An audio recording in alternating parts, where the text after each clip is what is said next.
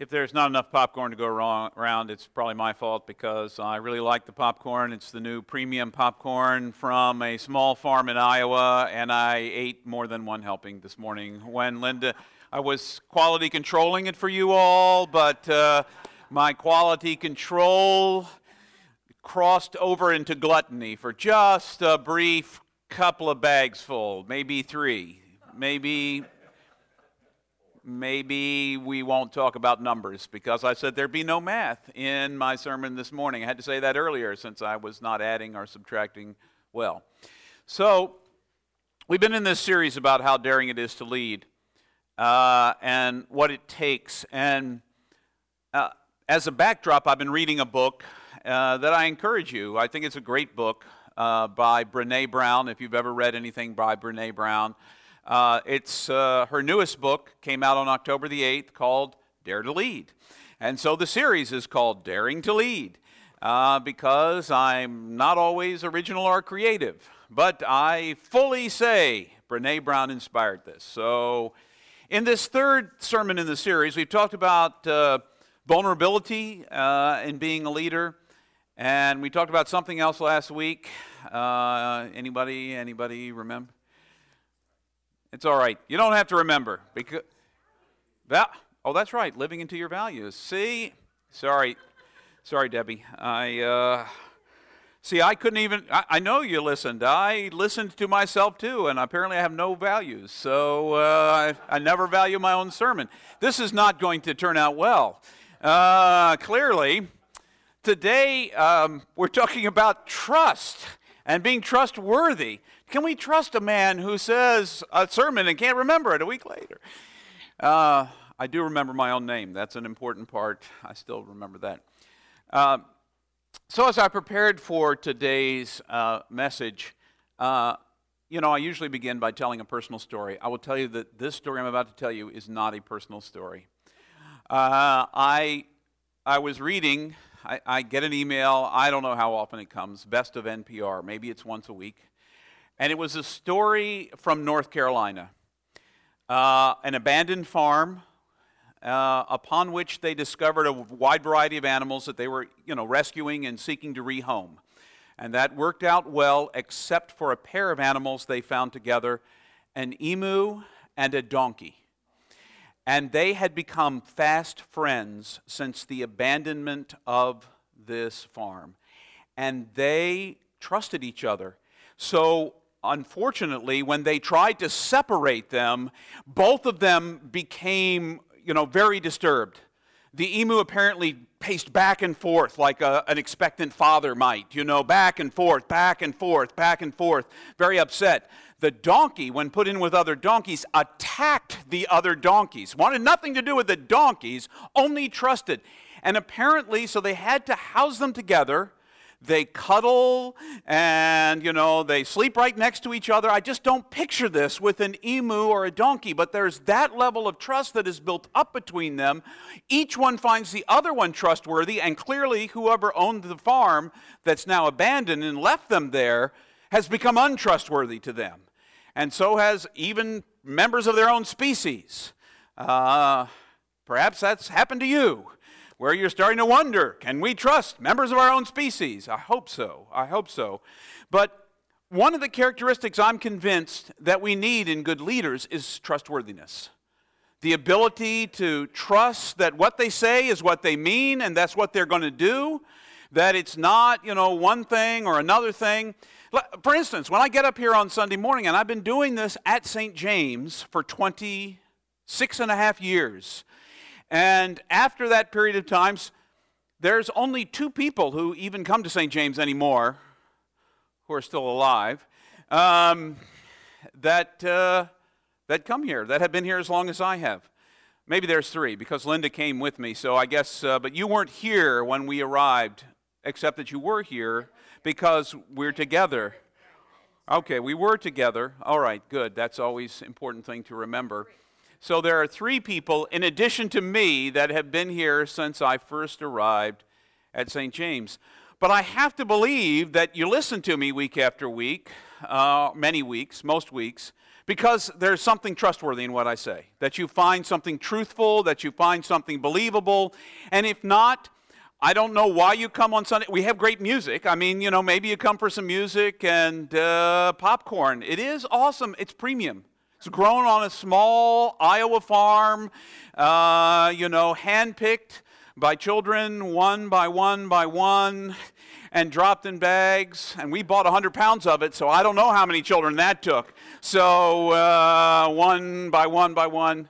Okay, I'm making up the children part. At least I really hope I am, or we're going to immediately stop buying that popcorn. But um, the truth is, um, you know, if we can't trust each other, if we can't, then we can't lead. It's not really leadership if there's no trust. Uh, you want to be able to believe the one who is a leader in your life in whatever way.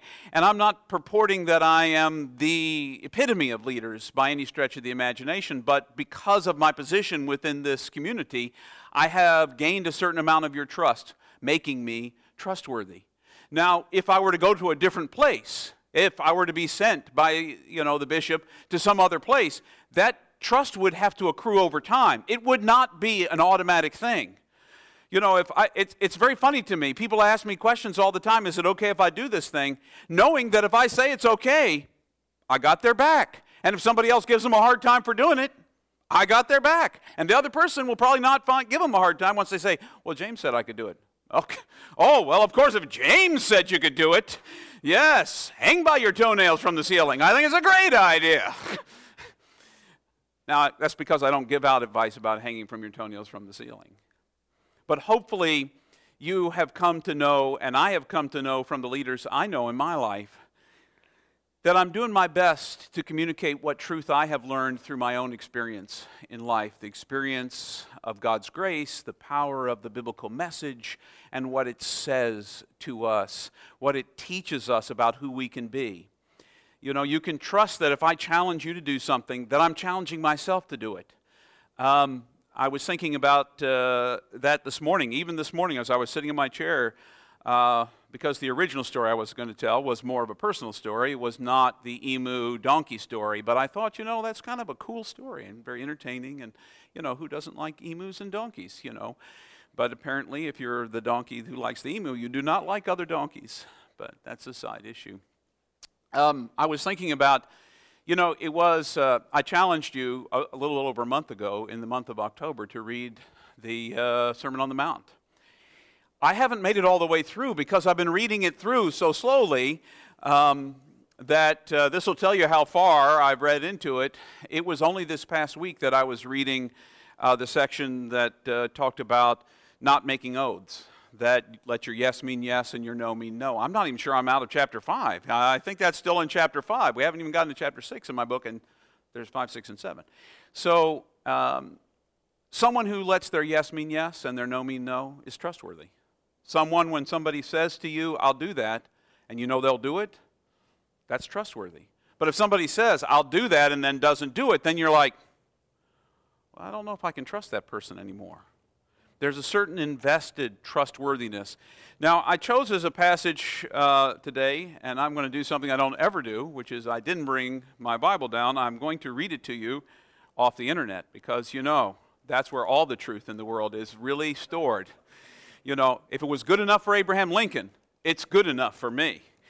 Uh, this is it's a translation of Bible that happens to be online, and I'm using BibleGateway.com uh, the translation I'm using, the voice. Um, and this is Matthew 24, verse 25. And it is the trustworthy servant is the one, uh, the one whom the master puts in charge of all the servants of his household. It is the trustworthy servant who not only oversees all the work, but also ensures the servants are properly fed and cared for. Listen to that. The trustworthy servant is the one whom the master puts in charge of all the servants. Now, if you listen, suddenly that servant becomes a leader because they are trustworthy. There is something inherently leadery. See, I made that word up. But there is something inherently filled with leadership when you can trust someone, when someone is trustworthy.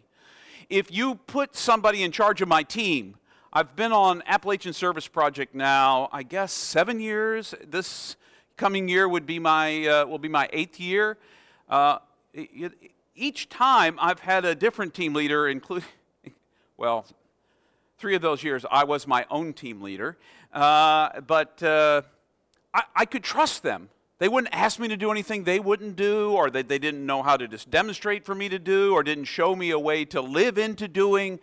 And th- they were just another worker like me, but because they knew something, and I could trust that what they say was what they meant, they became a leader.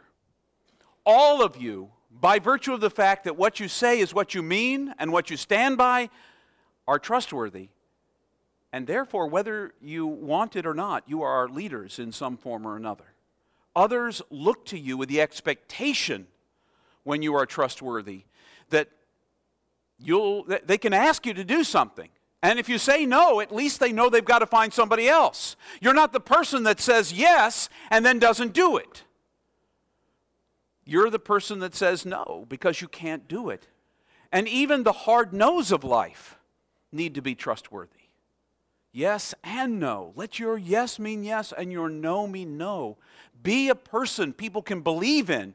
That's one of the most important. Maybe we should have begun with that, even before vulnerability, even before living into your values. You need to be able to be trusted because otherwise you ought not to ever be a leader.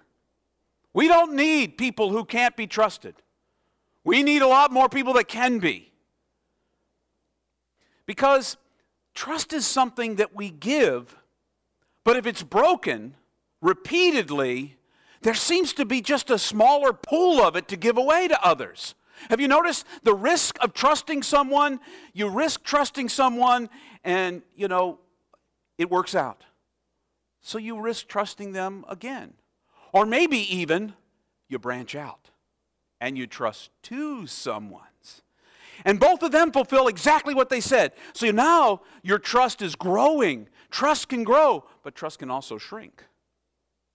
You trust somebody and they say they'll do something, let you down. They make a promise. Their yes isn't yes, their no isn't no. And then your pool of trust shrinks. You don't even trust yourself sometimes. How many of you have ever let yourself down? Been less than you could have been. Yeah, but that, should, that should be all of you. Hello? okay, I, I, but I didn't tell you you had to raise your hands. There is no response necessary. There will be a test later on, and if you do not pass, do not collect your $200 or whatever it is in Monopoly. The truth is, Sometimes we don't even trust ourselves. And if we can't trust ourselves, we certainly can't trust other people. You will not trust anybody else if you can't even trust yourself. Now, I just want to show you just a little bit of God's trust in us. God's implied trust, anyway. God so loved you and me that God trusted us enough to become one of us so that we might come to know what God looks like in person. Now, that took a lot of trust. We sort of let God down on that point. The good news about God is God has infinite trust.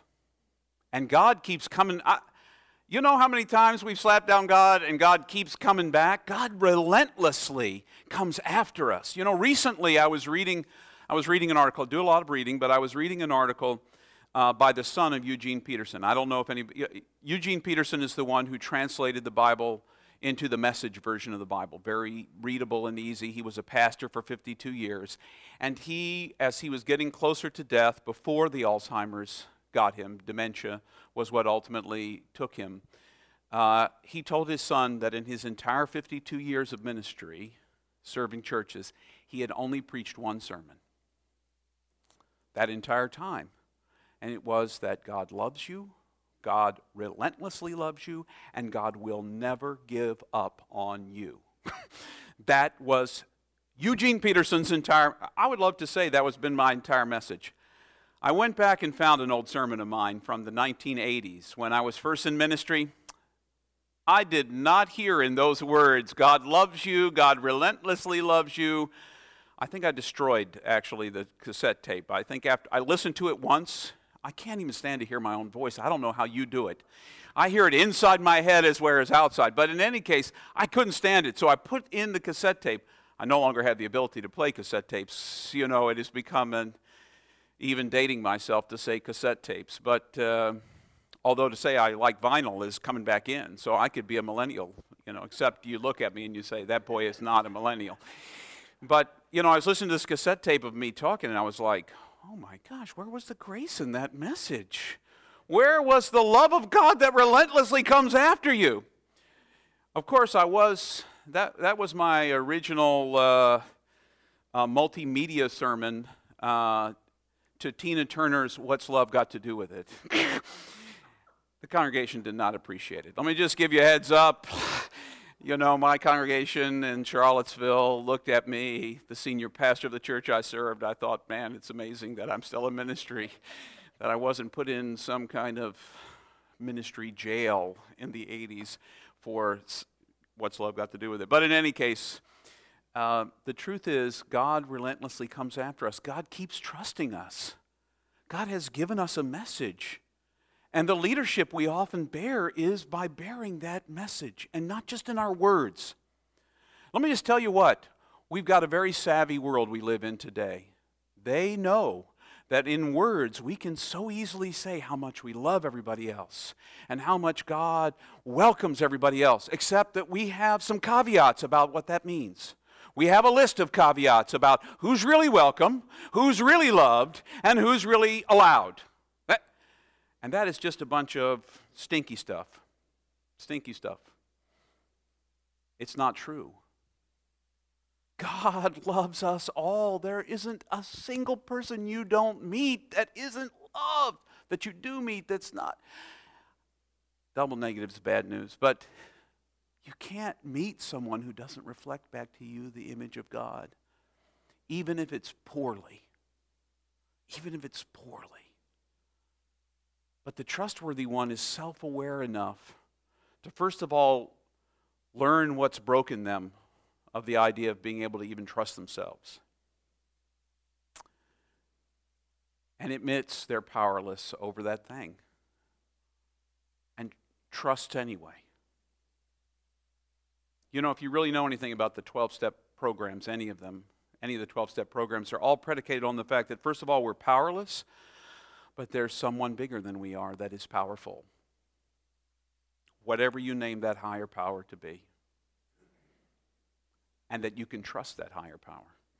You may not feel like you can trust yourself. And as you learn to trust that higher power, for us, Jesus, God, the Holy Spirit, however you, you know, envision that, as we come to that place of trusting, we learn to trust ourselves again. We learned our limitations,